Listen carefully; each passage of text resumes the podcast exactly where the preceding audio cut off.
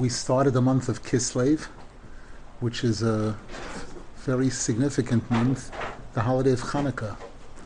And there's an incredible, incredible amount written about it in all of these Sfarim, especially in all the Hasidic Sfarim, especially in Breslov. We'll try to cover some special highlights, really incredibly significant points about this holiday. We know that the, the throughout the year we have the three major holidays: Pesach, Shavuos, and Sukkot. During the time that we had a Beis Hamikdash, every Jew would come to the Beis Hamikdash three times a year. The wording in the Torah is Shalosh Pamim Bashana Yeroa Kol Schurches Pnei Hashem. Three times a year, the men were required to come to the Beis Hamikdash to see Hashem. Any questions? Hmm. How can we see him? How can you see Hashem? Why is Hashem only in the Beis Hamikdash? Why is I wanna Hashem only in the Beis Hamikdash? Good question. Good question. We'll take the second question first. He's not only in the Beis Hamikdash. There's a song that they teach kids, small children usually. Hashem is here, Hashem is there, Hashem is really everywhere. So Hash- Hashem is everywhere, but there are some places where he's more easy, just like there are certain times when he's more available and easier ex- access. So too, there are certain places that are more conducive for connecting with Hashem. And, and the reason being, again, and, and that the answer to the first question is going to relate to yours. How do we see Hashem? The answer is when things are going along, going along in a natural way, we don't see Hashem. There's something called Mother Nature or Mother in law Nature, whatever you want to call it, which people use as a substitute, Chas v'shalom, for Hashem. People who don't want to believe in, Hash- in Hashem and don't want to have any responsibilities, don't want to have, don't want to be bound by any laws or any mitzvahs or anything like that. There is no God. There's na- Mother Nature. You know, if there's nat- natural things are natural and nature, and that's it. So nature doesn't obligate me to do anything or not to be allowed to do. Know, I can do whatever I want. That kind of thing. That's referred to as the hidden in Hebrew. In Hebrew, the word for nature is hateva. Hateva means nature, and it's written that the word hateva is the same numerical value as one of Hashem's name. Hashem's name Elokim, which is sort of a hidden form of Hashem. The more, the more visible, the more clear. When when Hashem shows Himself in a more clear way, it's through His basic name, which is Yud Kei Vav Kei, that we're familiar with. So when the when the when the Mishnah describes the Beis Hamikdash, the Beis Hamikdash was a place where there were miracles taking place on a constant basis. There's a Mishnah in Pirkei Avos that tells us there were ten miracles that you could see in the Beis Hamikdash on a constant basis. There was no air conditioning at the time, and it was in Eretz Yisrael, hot days, cold days, and they were processing animals the whole time, slaughtering birds, uh, lamb, beef, everything. No fly, and never was a fly seen in the kitchens and the, the slaughterhouse of the, the Beis Hamikdash, and other miracles that are described.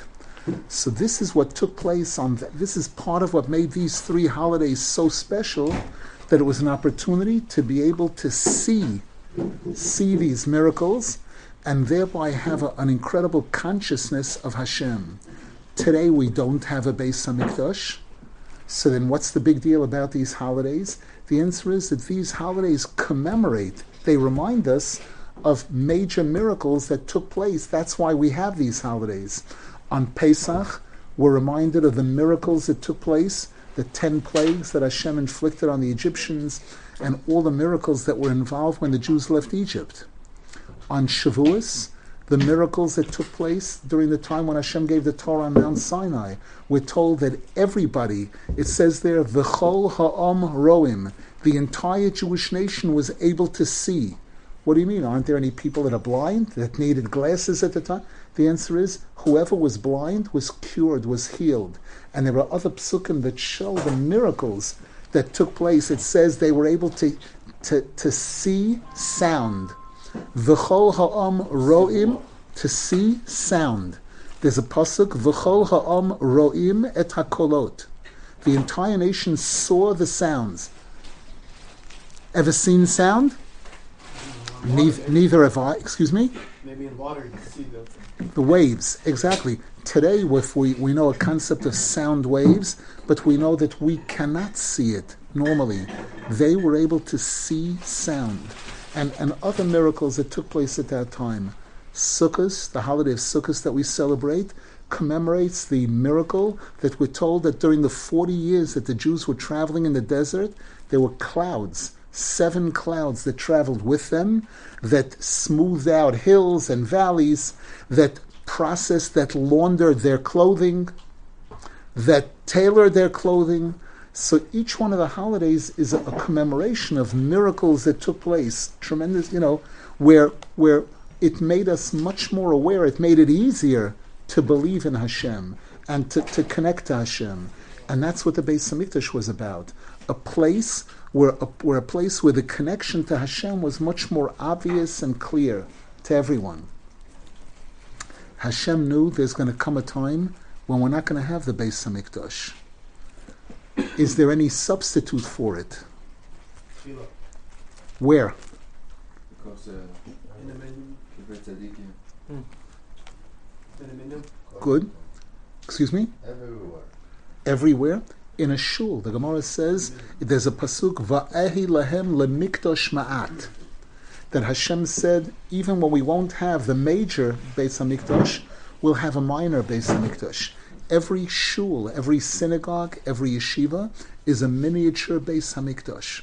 It's a sanctuary. It's a place that's designated as a holy place for Hashem, so that certain things that I can do in my living room, in my kitchen, my bedroom, I cannot do in a shul, because it's mikdash, it's mikudash, it's it's it's on a higher level of holiness. Kivrei tzadikim also is a very very a place of tremendous holiness. In addition, Hashem said, we know that when a person when a person is healthy, the Torah tells us if the person has a shul in their vicinity and they don't attend, Hashem says you're not a good neighbor. Because a good neighbor visits a neighbor. A good neighbor sees they, they interact with a neighbor. Hashem says if there's a shul in your neighborhood, which means that's my home, if you don't visit, I consider you that you're not a good neighbor. So that so that that uh, now what about if a person's sick? What if a person's not well and they can't go to shul? Uh, excuse me? Anus, Rahmana Patre, exactly. If a person cannot go to shul, Hashem exempts the person. They're not, they're not obligated. Should the shul come to them? Oh, we got everybody on the ball tonight. Beautiful, beautiful. The answer is that when a person is sick, there's a whole chapter in Shulchan Aruch called Hilchot Bikur Cholim. There's a special, special mitzvah of the shul going to him, that we go to him. A rabbi, a rabbi goes to visit a non-rabbi, a simple person. Special mitzvah of Bikur Cholim. Who set the example for this?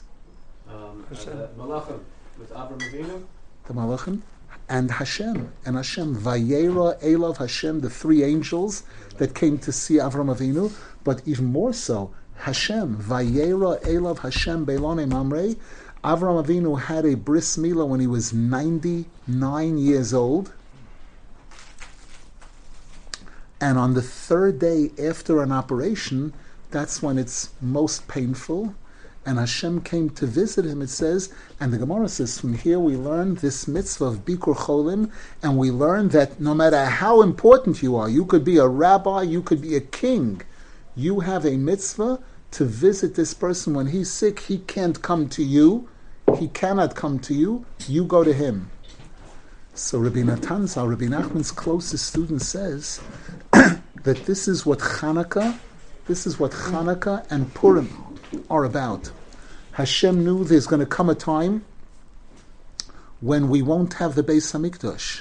We're not going to have a place that we can go to see Him. So Hashem said, "No problem, I'll come to you." We light the menorah the menorah, the place for the menorah was in the Beis Hamikdash, right? Not just in the Beis Hamikdash, but in, in the holy, one of the holiest sections of the Beis Hamikdash. Hashem said, I know there's going to come a time that the Jews are going to be in exile. We're not going to be strong, like, like in a position of strength. And Hashem says, I'm going to give you these two holidays where I come to you. I, which means that this is a time of tremendous rachamim, tremendous kindness when Hashem recognizes that we're not at full strength, and Hashem says, okay, I'm not going to hold it against you in any way. On the contrary, I'm going to reach out to you. This is, this is what Hanukkah and Purim are about, these two incredible, incredible holy holidays. Now, in Hanukkah, we see something unique. The, the Torah tells us that usually the divine spirit of Hashem keeps a certain safe distance from, from the earth. We know that when Adam and Chava ate from the Eitz Hadas, Hashem issued 39 curses at the time 10 to Adam, 10 to Chava, 10 to the snake, and 10 to the ground. Arura ha'adama bavurecha. The earth, with the ground was cursed. And it says, therefore, the divine spirit of Hashem will not go beneath 10 tfachim, 10 fists from the ground. It keeps when, when it does come down, it comes only so, so, so far down. Except Hanukkah is an exception to that. Hanukkah, we light the menorah. A person is allowed to, and it's recommended to light the menorah between three tfachim and ten tfachim. That's the preferred. If a person doesn't have a, a choice, let's say they have a window and the window is higher than that, you're allowed to light it higher. But that's the, the preferred area is below 10 tfachim. Below 10 tfachim to show that we recognize that on Hanukkah, Hashem wants to get close to us. And Hashem recognizes that we have highs and lows. And even when a person is low, Hashem wants to show, I'm with you. I'm with you. You're down, I'm down there with you. This is again one of the highlights of Hanukkah. Now, there's a very interesting point. Rabbi Nachman points out that the definition of a tzaddik, a real tzaddik, is someone who emulates Hashem. Hashem is for everyone, everyone. And compared to Hashem, no one's really bigger or smaller. We're all very, very tiny compared to Hashem. So Hashem is for everyone, they say Rabbi Shimon is for everyone. Rabbi Shimon Bar Yochai. On Lag BaOmer, especially on Rabbi Shimon's special day, you see people of every type and every level, you know, coming to coming to Meron. It's the largest Jewish gathering of the year in the entire world. There's no stadium, there's no soccer game, there's no anything that competes with Lag BaOmer. Lag BaOmer is taking place in a village it's not a city. Miron is called Kfar Miron. It's a Kfar. Maybe a hundred families living there or something like that, 100, 200 families. And it's the largest gathering of the Jewish people on this earth. Even though the religious people make up a fraction of the Jewish nation. We're talking about 15 million people. How many people keep Shabbat? How many people are religious? And and Lag BaOmer, be pre-COVID, the numbers were going up to between 500 and 700,000 people coming there, you know, for that holiday during that two or three day period around Lag BaOmer. Recently, it's dropped to two, three hundred thousand. Still a lot, a lot of people. Why? Because Rabbi Shimon Bar Yochai was a, an example of a tzaddik who, on one hand, he taught the top, the creme de la creme, those rabbis who were capable of studying secrets of Torah, Kabbalah, they were his students. Exactly, exactly. At Pnei Ha'adon Hashem, it says, Da Rabbi Shimon Bar Yochai. He taught the highest level students, the students that were capable of understanding the highest depth of Torah, and he also reached out to people who were those people who were usually excluded, who were left out, Rabbi Shimon was the one who included them. Where do we see this? Most people aren't aware of this, and this is an incredible thing. You ask most people, who is Rabbi Shimon Bar Yochai? Zohar, Kabbalah, the deepest of the deepest. What about the guys downstairs? What about them? the Gemara tells an incredible story. The Gemara says there was a student who orchestrated a world war between two of the leading rabbis of the generation during his time, Rabbi Gamliel the Nasi and Rabbi Yehoshua, who's called Chakima Diudan, the wisest of the rabbis. This student knew that these two rabbis disagree on a certain issue. Now, Rabbi Gamliel was the Nasi, the chief rabbi, and usually his word was, was, was law. this student orchestrated a scenario where he told Rabbi Gamliel, you know, Rabbi Yeshua disagrees with you on this. And Rabbi Gamliel said, really? We'll see tomorrow. And when they came, when all the students, the, the leading rabbis of the generation gathered in the yeshiva, and Rabbi Gamliel said, My opinion is, is so and so. Does anybody disagree with me? And everybody was quiet out of respect for the chief rabbi. He's the Nasi. Rabbi Gamliel said, What about you, Rabbi Yoshua? I understand that you have a different opinion about this. Rabbi Yeshua said, I, I didn't want to say anything, but if you're putting me in this predicament, I have to say, you're right. I disagree, and I. And Rabbi Gamliel, usually, when a rabbi would say something, the, the, the chief rabbi would tell him, okay, you said your thing, sit down. Rabbi Gamliel didn't tell him to sit down. He made him stand for the whole time, and this was a, this was insulting a little bit to Rabbi Yeshua. And the Gemara says that this was already the second or third time that something like this happened, and the rabbi said, "That's it. We're not going to stand for this anymore. We're going to impeach Rabbi Gamliel." This is the first and I think last time in Jewish history that such a thing happened in the Gemara, that they decided to impeach the Nasi. And then they started thinking, who should we take as a replacement? And the Gemara says they, they offered different opinions. Each one there was a different reason why not. In the end, it was Rabbi Elazar ben Azariah. In the end, the Gemara says that Rabbi Rabbi Gamliel went to apologize to Rabbi Yeshua. Everything was resolved. But the Gemara says that when this happened, they removed the guard at the entranceway of the yeshiva. Up until then, Rabbi Gamliel had posted a guard, and whoever wanted to come into the yeshiva would get an interrogation. They would check him out and see does he qualify? Is he worthy? Is he really worthy to be accepted in the yeshiva? And many people were excluded. The Gemara says that on that day, when this whole thing took place, they got rid of the guard and they added, there's two opinions. One says 400 benches, not chairs, 400 benches to the yeshiva. The other one says 700 benches of people who were left out until then, that now they were welcome, they were all invited. And the Gemara says that, that, that, there were things that the rabbis had forgotten over the years. There's a Masechta Edios, where each one of the rabbis testifies, I remember hearing this and this thing from my on that day, there was an incredible revelation of Torah that took place. The Gemara tells this whole story, and the last line says, and guess who was the student that orchestrated this whole thing? Rabbi Shimon Bar Yochai. Rabbi Shimon Bar Yochai. And one of the rabbis says, why doesn't it say it up front? Why does it start off leaving like a mystery? A student. Why, why does, the Gemara says because if we'd mention his name up front while you're reading the whole story, you'd think this guy is the worst. The guy who orchestrated a world, you know. So they waited till they got to the finish to hear that everything was resolved. Rabbi Gamliel went and apologized completely. The rabbis reinstated him, and they made a deal where he and this new chief rabbi switched off. One week he led the, the other week he. So there was perfect peace and harmony.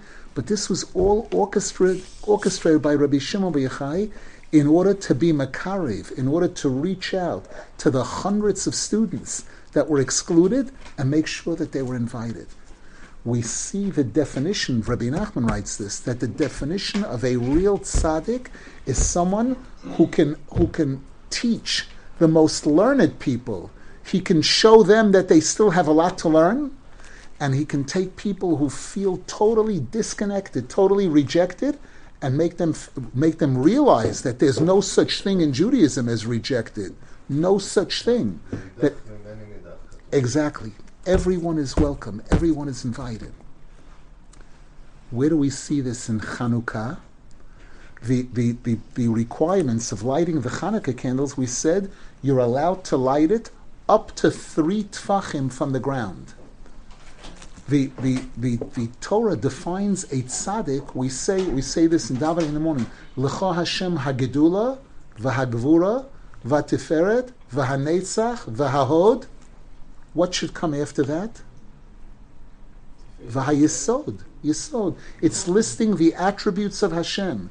Gedula, which is Chesed, Gevura, Tiferes, Netzach, Chod, Yisod, and then it says L'cha Hashem Hamamlocha Malchus. Where is Yisod? The answer, excuse me? Kol. Kol? Almost. Oh. Ki Chol is Bigematria Yisod.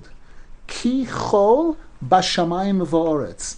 Yisod, the tzaddik who is Yisod, has to be up in heaven and down on earth. He's got to be the one who can reach the highest, most advanced people and the people who are all the way on bottom. We light Hanukkah candles. What do we use? What's the preferred thing to use for Hanukkah candles? Oil. Oil. Shemen is bigematria shamayim. How low is the lowest place that, that you can light the candles? Three tefachim. Three times the word tefach is eretz. Eretz. To show that the Hanukkah candles represent the light of the tzaddik, the light of a tzaddik. 36 candles corresponding to 36 tzaddikim. There's a pasuk that says, Cholak libam, that the, their heart was divided. Their heart was divided. The Zohar Kadosh says, who is the heart of the Jewish people? The tzaddikim. The word libam is 72. The Zohar Kadosh says that in every generation there are 36 tzaddikim in Eretz Yisrael, 36 tzaddikim in the rest of the world.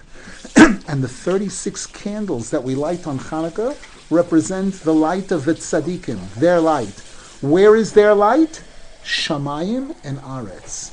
The light of a tzaddik is a light that can reach the most advanced person needs the tzaddik, needs the tzaddik.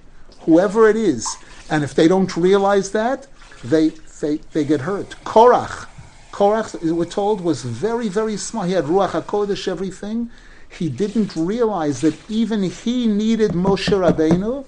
He took a tremendous fall. That kind of thing. recognize that without it being gaiva, without it being too much, like, uh, say, arrogance. How can one recognize what? That they are, maybe if it's this tzaddik, how can they recognize? The Torah defines Moshe Rabbeinu, V'ho'ish Moshe onov ma'od mikol ha'odom. The answer is, that's his most important requirement.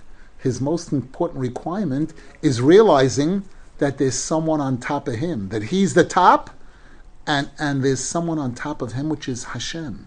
One of the reasons why we wear a head covering, a yarmulke, it's called Yareh Mikah, to, to always realize, be conscious that there's someone above me.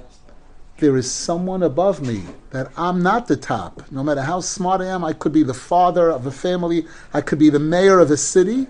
There's someone over me, which is Hashem. Exactly. My friend told me that is, yeah, true humility is not to shame yourself. To say, I can do this, but it's all thanks to Ex- exactly, exactly. One of my rabbis, Rabbi Rosenfeld, once said that there are people that say, I'm nothing, I'm nothing, and it's not humility, it's reality, it's true. The guy really is nothing. He, you know, yet humility is when a person is everything. A person has all the qualifications, chacham, gibor, and says, I'm nothing, because I know it's not me, it's all Hashem. Any knowledge that I have is a gift of Hashem. Anything that I have. I can't, all of us come into this world naked. Nothing, nothing, nothing. So anything I have, if somebody gives me a glass of water, I have to be so thankful because, again, it's all gift. It's all gift. It's not mine, that kind of thing. Any questions? Go ahead. If we're saying you have to go through Moshe, it just sounds a little unfair because Moshe came very clearly, presented himself. He's a messenger from God, performed miracles for us. There's no doubt we knew exactly who he was and who you have to go through. I don't see any Moshes. Moshe didn't come to me, and I haven't found any Moshes. I will find it for you. One thing I can tell you, it's not me. That I, I'm going to help you by I'm going to help. The- narrow the- down your, your, your question your question is extremely important. Extremely important. There's a pasuk in the Torah that that describes what, what you're going through and what I'm going through and what all of us are going through. It says V'anochi haster aster esponai bayom hahu. That just like we said before, when there was a Beis Hamikdash, they were able to see Hashem. They were able to see Hashem exactly. On Har Sinai, ponim beponim diber Hashem imochem, all of Klal Yisrael experienced nevuah. We're told that unfortunately, do it's my fault, not Hashem's fault, our fault, that we forfeited that closeness to Hashem. We're in exile. We're in Golos. There's a pasuk lochein gola ami mibli das. That Golos means that we don't have the the consciousness that we had once before. We don't have that same connection. Hashem is hidden, not just hidden, but the fact that He's hidden is hidden. That's the chiddush. And the, and the Gemara says, "Dayo le'eved lios karabo." The tzaddik says, "Hey, if Hashem is hidden, then I'm not going to go public. I can't go public. I can't be bigger than Hashem." So Hashem is hidden, and the tzaddikim are hidden, and this is our greatest. Te- this is our most difficult test. It's a very difficult test to search, to search for the tzaddikim, to search who is the tzaddik, who is the one. Where do you search, and what do you use to search? You use a light, a flashlight. Use light. What's the light? The Torah is the light. Kiner mitzvah Torah. A person needs to study Torah as best as they can, and the Torah defines tzaddik. The Torah tells you what a tzaddik is. Humility, he said before. Humi- the Torah defines all of the attributes. The Zohar Kodesh says, "Man tzaddik, man denotar bris." A tzaddik has to be somebody who's exceptional in purity, in purity in the relationship between men and women, and all kinds of other qualities. That's one one method of the search, and another message is to pray. To pray, we say David Amel says in Tehillim, "Gal Einai," Hashem, open my eyes. We make a bracha every morning, Pokeach Ivrim, Hashem who gives vision to the blind. Who are the who's blind? I'm blind. I'm blind. We are blind. We are living in a time where the most important things we don't see. Hashem, the creator of the world, the, wo- the most important figure uh, in everything, is invisible.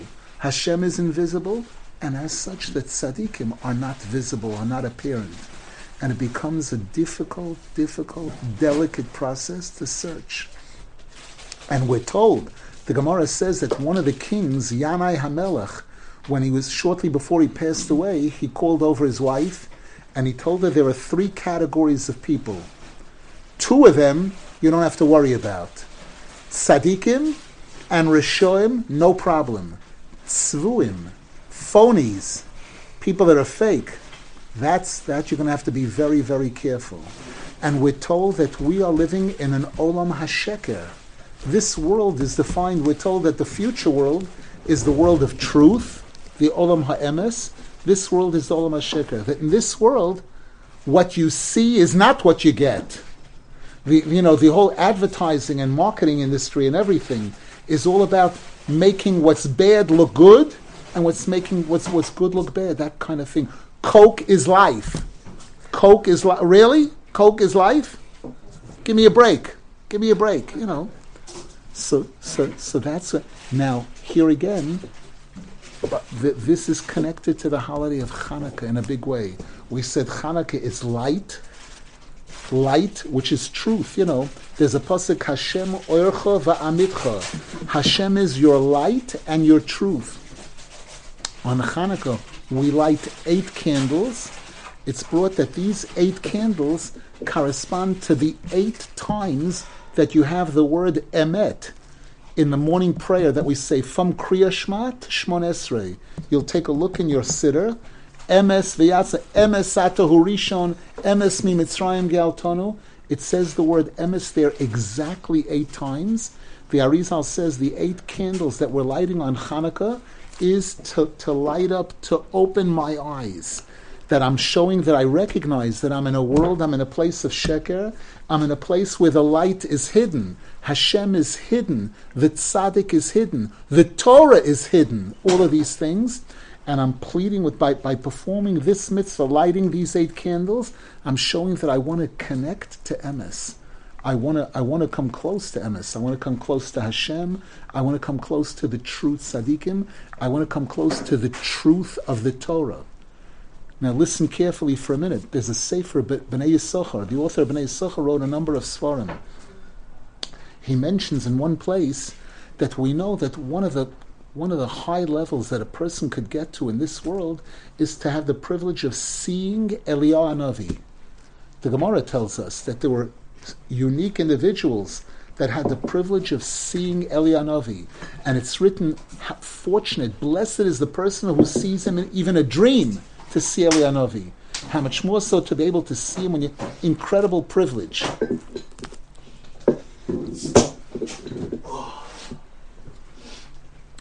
I lost my train of thought for a moment.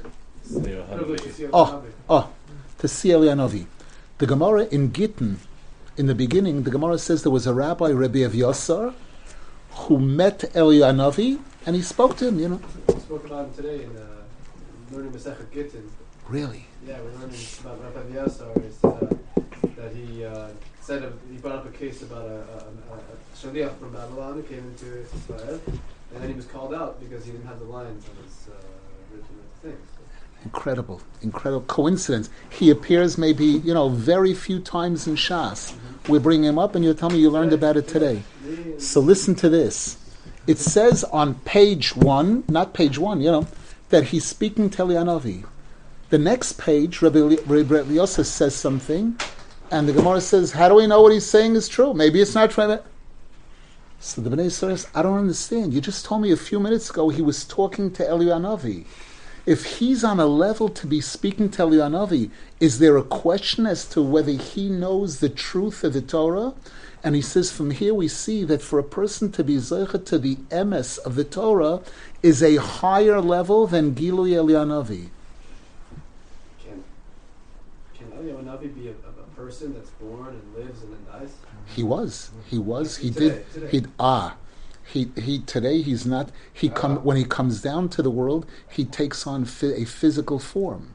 No, Any- see, anybody who has a, a knowledge of their, of their of their past, of when they were born, of their life, and anything like that, automatically because he, he he's not born, he doesn't die. who Elianavi? Yeah, he would appear as a person. Yes, exactly, exactly. who has a past, a person who has a story. Yes, yes. The story appears in, in, in the Navi. Did you hear what I just said? Did you hear what I just said? So that a person is learning Torah, and the Torah tells us about itself that the Torah is medicine and it's poison. Take your pick. Take your pick. If you're searching for the truth, if you really want to know the truth, if you're looking to improve yourself, if we realize that we're not perfect, we're far from perfect, and I believe that the Torah is divine wisdom, and studying this is going to help me improve. It's going to help me recognize my shortcomings and realize what I need to improve in, etc. Then a person will be able to, to get to the truth of the, emes of the Torah, the medicine. It, it becomes an elixir of life if a person is looking to show off, if a person is looking to, to disprove Hashem or all kinds of negative, they'll find it in the Torah. They'll find it. Or a person's looking to, to learn how to steal, how to rob from people, how to trick people, how to fool people. That they'll find that in the Torah also. How could a person ensure themselves that they'll be zeicha to, to take the positive out of the Torah? Person has to pray to Hashem. That's why we say a prayer in the morning. We make a bracha on the Torah, and we plead with Hashem, Hashem, please, v'harev no Hashem that, that we should be zochet to understand the Torah properly. I should read it properly. I should get the right messages from it. It should make me into a better person, not not the opposite. Chas v'shalom. You wanted to ask something? I Oh. mentioned today, I, I touched the Sefer Torah and became Tameh. There's the there's another thing like poison. Exactly, a contradiction. It would Didn't seem do it to. the right way. E- Exactly, exactly.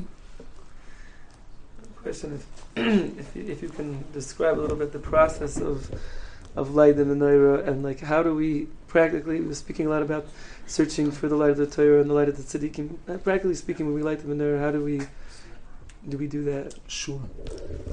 The, the good good question in terms of the timing. For starters, the time of lighting Hanukkah candles, the Gemara defines it. The Gemara says that it's from Tseis HaKochavim, preferably from when three medium stars come out, which in, in Israel is about a little more than 20 minutes after sunset. Again, there are different customs in this. There are Litvish people who light before Shkia. They light, or, at, at the time of Shkia. The custom that, that most Hasidim follow and most Nusach Sfard follow is from, as the Gemara says, from Tseis HaKochavim, from when the stars come out, until when there are no more people walking around in the marketplace. That's the wording in the Gemara. From Tseis HaKochavim until Ad Shetichle Regel Min Ashuk. That's the wording in the Gemara. What is here again the timing when I'm when I'm going to do this mitzvah and I'm looking at my watch and I'm waiting. I'm waiting for the right time to be able to light these candles. the right time is Tseis HaKochavim. What is Tseis HaKochavim? Who are the stars? Who are the stars of the Jewish people? There's a pasuk umatzdike rabim kakochavim. The tzaddikim who are matzdike rabim, those tzaddikim who are able to see the good in the public, who are able to see their matzdik the rabim, that they, they, they bring people close to Hashem. They are called these koichavim. That's called seis hakoichavim. When they come out, at shetichle regel min hashuk, regel in Hebrew means the foot, and regel is a term used to refer to people who make machloket, strife, meraglim. The meraglim were the people who spoke negatively, who spoke against Eretz Yisrael. A person who speaks lashon hara, anything, anything speaking bad negatively about another person, is referred to as meraglim or regel, loy rogal al these these kind of terminology. We're told that the timing of lighting these candles is when the light of the tzaddikim is shining, and, and, and when their light shines, there'll be no more regel in the marketplace. People will not be fighting. People will not be people will not be speaking against each other. There'll be shalom. There'll be peace. When a person is doing this mitzvah, to the degree that a person could be conscious of these things, it's great. Even if a person is going to say, I wish I could remember all of this. So, you know, three weeks from now, I'm going to forget everything I heard. I'm not going to remember. The, the answer is that when a person performs a mitzvah and they do it according to the rules of the Torah, and I believe at the time that I'm doing it, that this is not just a physical activity, this is something spiritual. This is something holy. And there's all kinds of big things going on when I do this. Some of them I learned. I was at a shiur. I heard some interesting things that I, I had no idea that, that you know that the height and the time, everything is so so deep. You know, deep things about it. If a person says, "I'm lighting the candles," uh, because Hashem said to do it, and because I believe that there are very holy spiritual things going on, then then their lighting of the mitzvah will give them all of these connections. Just like a person turns on a flicks a switch of a, a you know to turn on a light. The, do I know exactly how by flicking this switch that that light is going on? I don't know.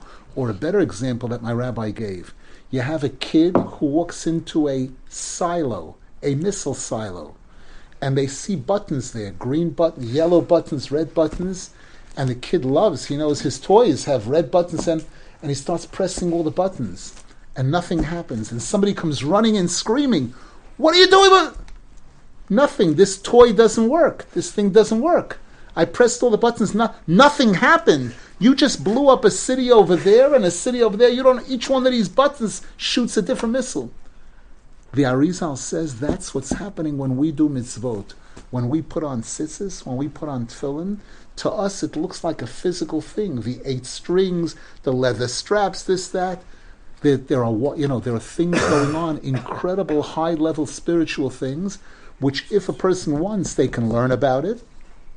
The Sifrei Kabbalah, the Sifrei Chasidus explain, they open our eyes to give us an idea of what's going on here. And even if a person doesn't know, but they do it with sincerity because I believe, I believe that this is Torah, this is the word of Hashem. This is not just something physical, this is something spiritual, something very deep, then those things happen automatically.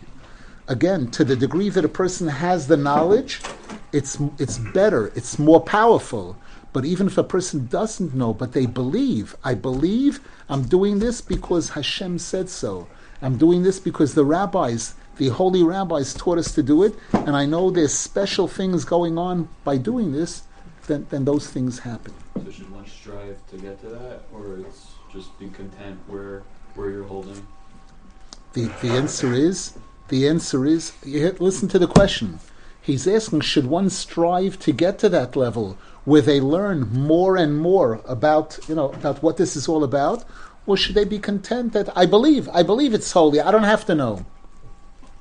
The answer is that that's one of the things we learn from Hanukkah. The first night we light one candle, the second night two candles, the third night three. What's that all about?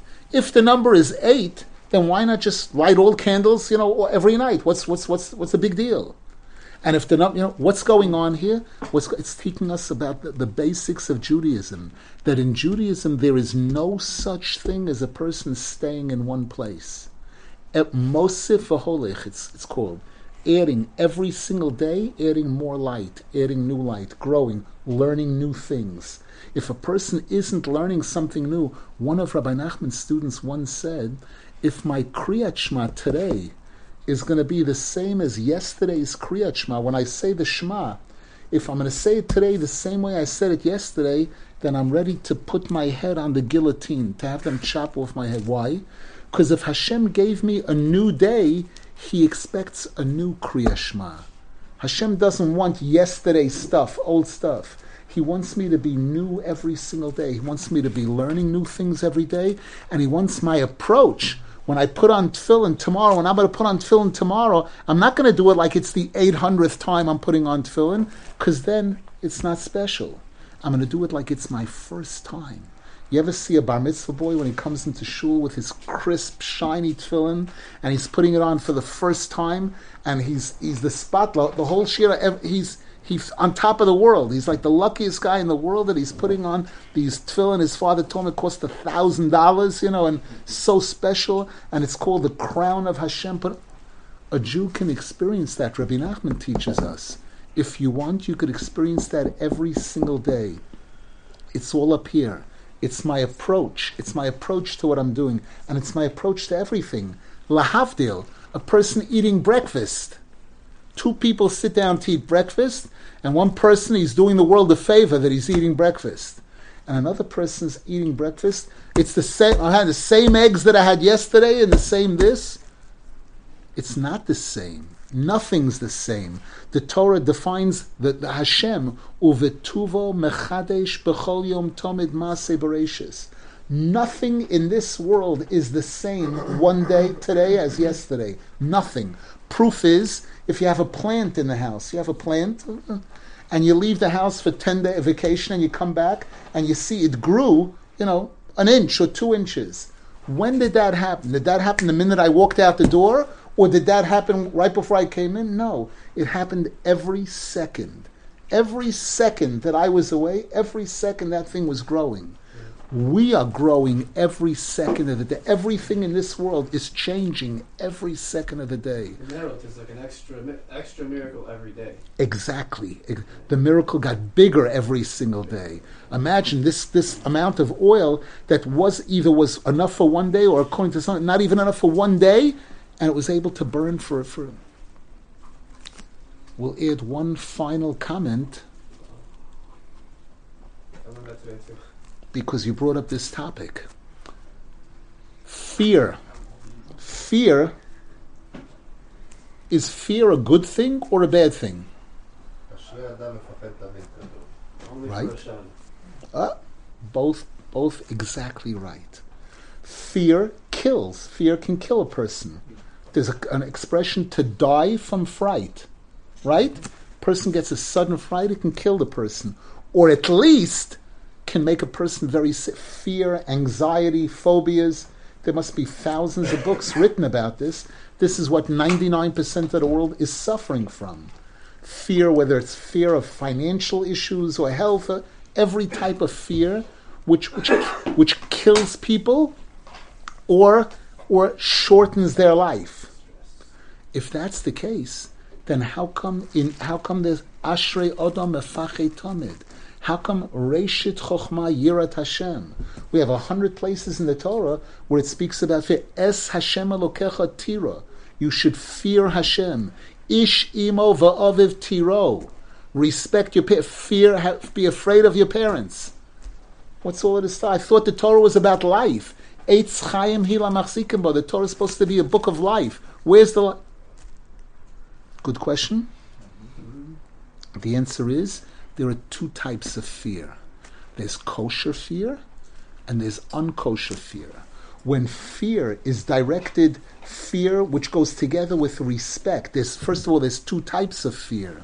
There's yirat ha'onish, this fear of punishment. I'm driving on the highway and it says 120 kilometers maximum, and I'm I'm doing 140, 150, and I see a police car, and suddenly I slow down, or I see the guy with the radar gun, and I slow down. Why? Because I don't want to get hit with a thousand shekel fine, or I don't want my license suspended, or I don't want my, you know, etc., cetera, et cetera, right? There's there's yirat ha'onish, and there's yirat haromemut. There's a fear that comes f- from a, a position of respect, an awe. There, it's not the term fear; it's awe. When somebody is wowed by somebody, something, somebody standing. If you ever stood in front of the Empire State Building or something like that, right in front of the building, and look up, and you're looking up at this thing and saying, "Wow, wow, this thing is really huge, big." This concept of when somebody sees something that's tremendous, you know, very, very big, and, and that commands respect, a certain level of respect. So, so there's these two types of fear. So now there's unhealthy fear. When a person's fear is directed to the wrong places, it can kill a person or shorten the person's life.